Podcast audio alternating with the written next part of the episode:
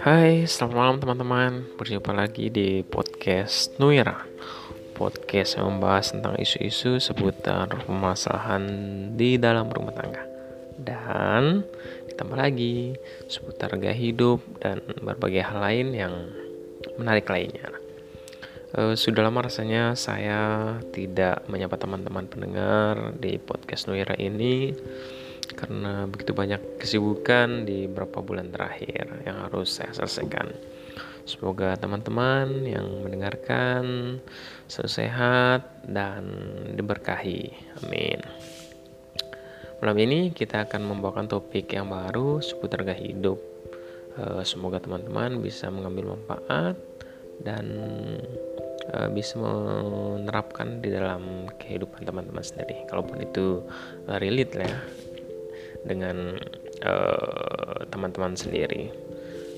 Oke, selamat mendengarkan. Oke teman-teman, di podcast Nuira ini saya akan coba mengangkat tentang gaya hidup minimalism. Gaya hidup ini mungkin sudah pernah teman-teman dengarkan di beberapa sosial media yang membahasnya, atau di YouTube ataupun di podcast ataupun dimanapun, ataupun ada mungkin teman-teman yang masih belum familiar dengan gaya hidup ini.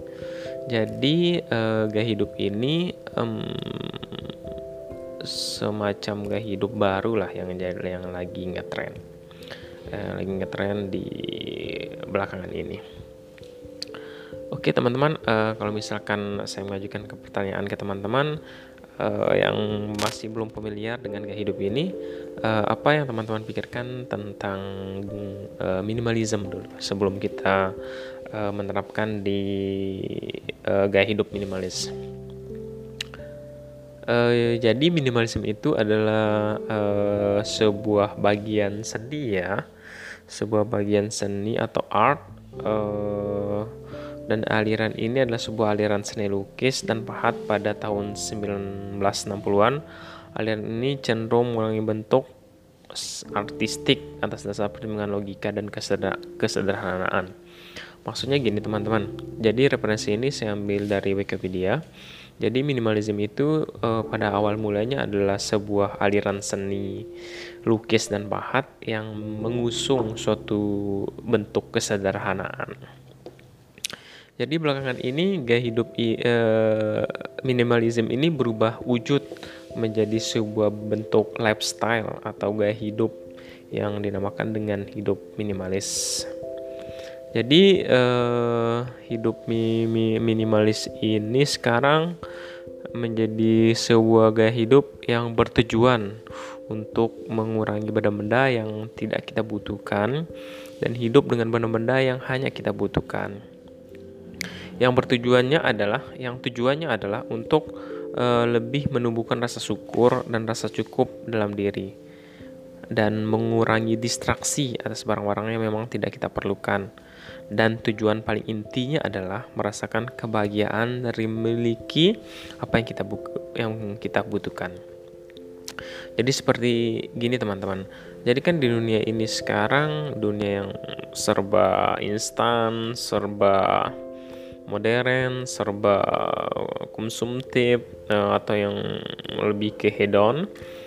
Jadi kan banyak sebuah distraksi-distraksi yang kita alami setiap hari, baik itu dari gadget, promosi barang branded, promosi segala macam, dan semua itu sangat mudah kita miliki, sehingga kita itu kalau misalkan masih menerapkan gaya hidup hedon atau gaya hidup konsumtif, kita akan menumpuk suatu barang yang banyak, karena barang-barang itu akan menjadi sebuah beban juga kan, menjadi sebuah beban dan menjadi sebuah tanggung jawab moral lah kepada diri kita, dan itu akan menguras mental kita, energi kita dalam mengurusnya. Coba bayangkan kamu sekarang memiliki barang yang kamu butuhkan atau pakaian yang kamu butuhkan selama seminggu. Di satu sisi ada seseorang yang memiliki begitu banyak pakaian sehingga dia itu susah sekali mengurusnya. tentulah kehidupan itu kan akan lebih simpel. Kita memiliki barang atau pakaian yang kita butuhkan saja, bukan orang yang memiliki pakaian atau gaya hidup yang hedon kan. Maksudnya gini, hidup ini kan, gaya hidup minimalis ini adalah sebuah gaya hidup yang mengusung kesederhanaan. Jadi apa yang kita butuhkan itu yang kita miliki. Itu akan membuat mental kita lebih sehat, mental healthy kita menjadi lebih sehat. Sementara kalau misalkan banyak barang, itu akan menguras energi kita yang pada dasarnya kan banyak hal yang bisa kita nikmati. Jangan sampai barang itu membuat hidup kita menjadi tidak menikmati hidup gitu loh. Bahkan di sini saya kutip dari buku Miyosaki dalam buku Seni Hidup Minimalis Orang Jepang, memiliki barang sedikit mengandung sukacita sendiri. Jadi di sini tatkala kita memiliki sebuah barang sedikit, ini akan memberikan suatu dampak mental yang sangat baik, sehingga kita menimbulkan rasa syukur yang lebih, berkecukupan, dan rasa syukur yang lebih terhadap apa yang kita miliki. Tetapi itu memang berat. Saya juga dulu pas waktu masih single, saya sangat terobsesi dengan gaya hidup hedon karena terlalu banyak iklan, terlalu banyak promo dari marketplace ya, sehingga kita pun akan terpancing untuk membeli barang-barang karena kita memiliki sebuah ketertarikan terhadap barang-barang atau gaya hidup yang hedon. Sehingga dulu tuh sempat saya memiliki sepatu itu sangat banyak, mungkin sekitar ada 15 sepatu. Saya beli banyak sepatu karena saya terinspirasi dengan gaya-gaya hidup orang kaya, dan juga ada juga iklan-iklan yang mengatakan bahwa kesuksesan itu ditentukan oleh gimana caranya kamu berpakaian, gimana apa motor yang kamu naiki atau apa mobil yang kamu naiki, kemudian bagaimana rumahmu. Itu semuanya menjadi sebuah iklan yang membuat masuk ke dalam alam bawah sadar kita. Jadi dari sini, di era modern ini kita selalu dinilai dengan seberapa suksesnya kita. Mulai dari kita memiliki pakaian paling ngetop, iPhone terbaru, mobil super mewah, atau liburan paling jauh. Padahal tujuannya itu semua adalah untuk meraih kebahagiaan itu sendiri. Ada sebuah cerita yang sangat unik yang dari buku Francis Joy yang berjudul Hidup Minimalis, tentang arti dari sebuah rasa cukup. Oke teman-teman, di sini saya ingin mencoba teman-teman membayangkan kita hidup di suatu tempat terpencil yang kita tidak memiliki TV, kita tidak memiliki internet, tidak ada majalah, tidak ada koran. Kita hidup sangat sederhana dan puas dengan apa yang kita miliki. Kita bisa mandi air hangat, kita makan berkecukupan, kita terhindar dari alam bebas, maksudnya kita terhindar dari pengaruh-pengaruh dari alam bebas. Di situ kita sangat menikmati hidup. Kita sangat mensyukuri atas apa yang kita miliki. Tiba-tiba pada suatu hari datanglah seorang keluarga yang bangun rumah tepat di samping rumah kita. Dan dia membangun rumah yang sangat besar dengan isi yang sangat banyak. Tiba-tiba kita lagi merasa cukup, dan banyak tetangga-tetangga lain pun yang datang dengan hal seperti itu, membangun rumah yang besar, yang mewah, dengan mobil, dengan TV, dengan kulkas, dan lain sebagainya. Dan kita tiba-tiba tersadar banyak barang yang kita tidak miliki, dan barang yang kita miliki masih sama seperti sebelumnya. Tetapi jika dulu kita merasa berkecukupan dengan apa yang kita miliki, dan sekarang malah sebaliknya, kita merasa serba kekurangan. Dan ini sangat lazim terjadi dalam masyarakat kita. Kita tidak mengukur rasa cukup secara objektif, melainkan secara subjektif. Maksudnya gini teman-teman, tatkala kita melihat rasa cukup itu dari sosial media, dari gaya hidupnya orang lain, tentulah itu tidak bisa kita menilai dengan objektif, karena rasa cukup seseorang dengan orang yang satu pun beda. Jadi kita bisa menilai dari diri kita sendiri apa hal-hal yang benar-benar kita butuhkan. Karena tatkala kita memiliki hal-hal yang kita butuhkan, banyak hal-hal lain yang akan hijau, banyak hal-hal lain yang akan, maksudnya bertumbuh positif. Seperti ini contohnya gini. Tatkala kamu memiliki 5 buah kemeja dan kamu memiliki gaji yang cukup, sementara di satu pihak temanmu memiliki 10 buah kemeja dan memiliki gaji yang tidak cukup karena dia bersifat konsumtif, maka ada sebuah hal positif yang bisa kita ambil. Kamu akan memiliki banyak tabungan, sementara temanmu yang satu akan memiliki sedikit tabungan.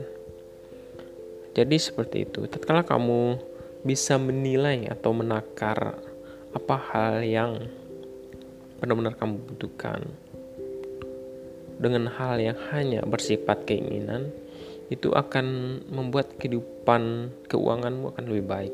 Kamu bisa menyimpan uang lebih banyak ketimbang orang lain. Kamu bisa melakukan hal-hal yang lebih positif ketimbang orang lain. Kamu bisa melakukan hal yang lebih produktif ketimbang yang lain. Jadi seperti itu manfaatnya. Memang di sini yang paling penting adalah menumbuhkan sikap penuh rasa syukur. Sangat berguna dalam menjalani hidup minimalisme. Jika kita bisa melihat hidup kita tanpa kekurangan dan bisa menghargai yang kita punya, kita tidak menginginkan apa-apa lagi. Dan kita akan berfokus ke hal-hal penting dalam hidup kita. Contohnya, menghabiskan waktu dengan orang-orang kita sayangi, kemudian membantu orang lain, ataupun melakukan hal-hal atau pekerjaan yang kita senangi, atau hobi yang kita senangi. Bahkan adalah sebuah contoh di dunia nyata ini, kenapa orang-orang kaya seperti Bill Gates, Mark Zuckerberg, atau Steve Jobs, mereka menjalani kehidupan yang sangat sederhana. Padahal mereka itu memiliki uang bertriliun-triliun rupiah, tapi mereka memakai pakaian dengan pakaian yang sama setiap hari. Mereka sangat hidup sederhana, karena tujuan mereka adalah mereka ingin lebih memfokuskan ke hal-hal yang penting dan menciptakan karya besar untuk membantu menangani permasalahan-permasalahan global. Itulah tujuan mereka. Padahal mereka, kalau kita pikir-pikir, mereka akan bisa hidup dengan super-super mewah. Padahal sekarang banyak orang-orang yang memaksa diri untuk terlihat kaya, padahal mereka tuh kebalikan dari itu. Bahkan ada sebuah prinsip yang dipegang oleh seorang yang sangat ekstrim minimalis mungkin. Tatkala kamu ingin membeli sebuah barang yang value-nya turun, maksudnya nilai terdevaluasi atau nilainya akan turun, contohnya seperti mobil, contohnya seperti HP, maka kamu harus mengalihkan 10. Contohnya harga barang itu 5 juta. Berarti kamu harus mengalihkan dengan 10. Berarti 5 kali 10 itu 50.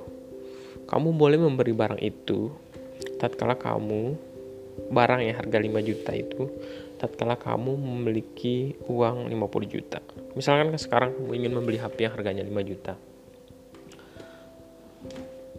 Kamu bisa membelinya tatkala kamu memiliki uang 50 juta di dalam rekeningmu. Kalau misalkan kita ingin menerapkan gaya hidup ekstrim minimalis. Tapi kan di sini kita masih baru belajar mengenal gaya hidup ini. Kita harus belajar pelan-pelan. Kita harus menetapkan sebuah latar belakang. Kita harus menetapkan fondasinya dulu sebelum kita berangkat lebih jauh lagi.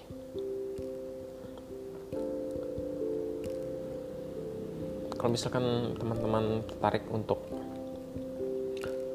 saya membahas hidup minimalisme ini lebih jauh, serta bagaimana cara penerapan dari awal,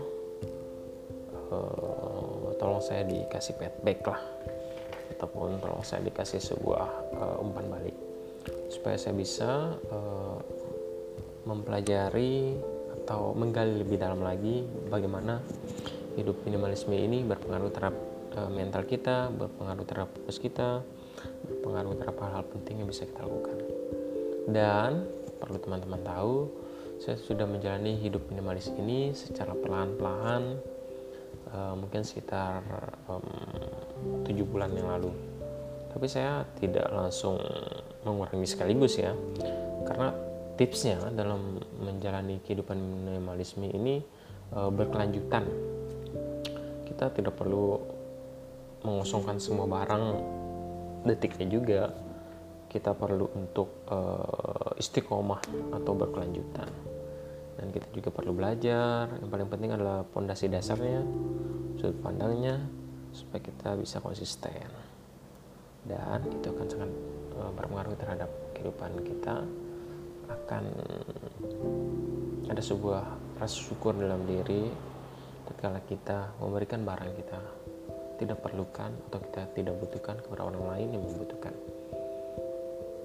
Semoga teman malam ini yang mendengarkan semoga bermanfaat, semoga menghibur, semoga kita sama-sama menumbuhkan rasa syukur dengan cara menjalani hidup minimalis ataupun dengan cara memberikan ke orang lain barang-barang yang tidak kita perlukan. Sekian dulu teman-teman malam ini mengenai lifestyle atau gaya hidup minimalis. Nanti kita akan coba bahas lebih lanjut lagi. Terima kasih. Assalamualaikum warahmatullahi wabarakatuh.